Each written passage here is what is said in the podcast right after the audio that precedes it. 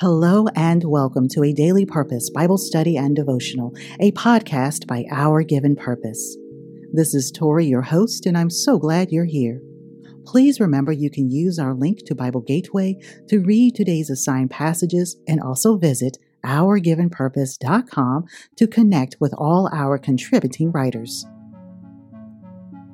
You are entering a space for reflection, renewal, and revival. God's word reminds us that He wants to be in relationship with us. And as part of this community, we continue to unite within the body of Christ, testifying and standing as witnesses to His great power and majesty. No matter where you are in the world, we are grateful that you are walking this faith journey with us. This podcast is supported by listeners just like you, and we would like to thank our contributors and all who have placed a tip in the tip jar. Thank you.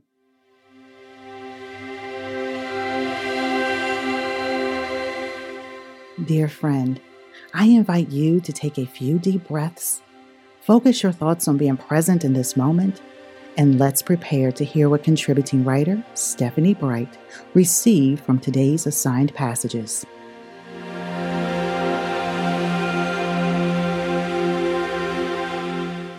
Expect the Abundance by contributing writer Stephanie Bright.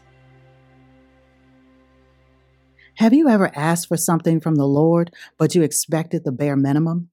Or maybe you expected just enough? How many times do we do that?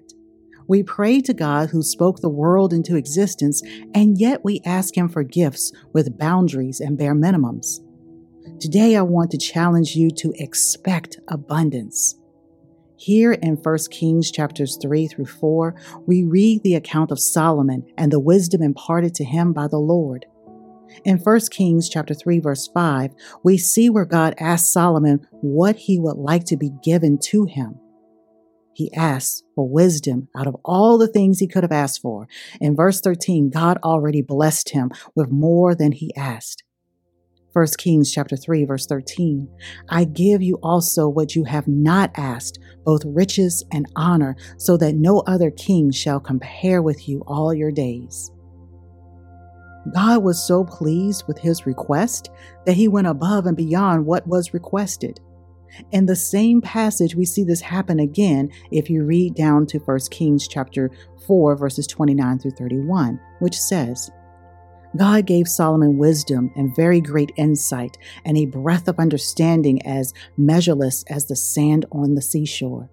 Solomon's wisdom was greater than the wisdom of all the people of the East and greater than all the wisdom of Egypt. He was wiser than anyone else, including Ethan the Ezrahite, wiser than Heman, Calcol, and Darda, the sons of Mahol.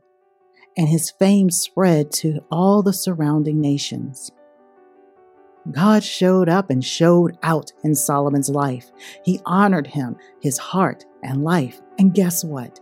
We serve an unchanging, faithful God. He is the same God that will show up in your life. Our God is the same yesterday, today, and forevermore. If you flip over to the New Testament, I'd like for you to take a look at a verse of scripture that speaks to God still being the God of abundance. Ephesians chapter 3 verse 20 says, Now to him who is able to do far more abundantly than all that we ask or think, according to the power at work within us. Our God delights in the abundance. He is a God of exceeding. So when you pray, pray big, believe big, stand in agreement for big. He wants to do so much in and through you and wants to bless you in absolute abundance. You can trust Him today to do more in your life. Soon, others will see what God has done and know that it was only Him that did that for you. Expect the abundance. Expect the Abundance by contributing writer Stephanie Bright.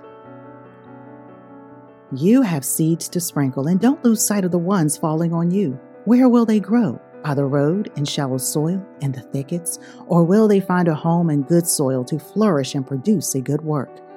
What God has begun in you, He will complete. Have faith and be bold. Thank you for listening to today's devotional by Stephanie Bright. Please visit ourgivenpurpose.com for more resources to get on our mailing list and connect with our contributing writers. Now, if you haven't already, please continue to pray, meditate, and read God's Word.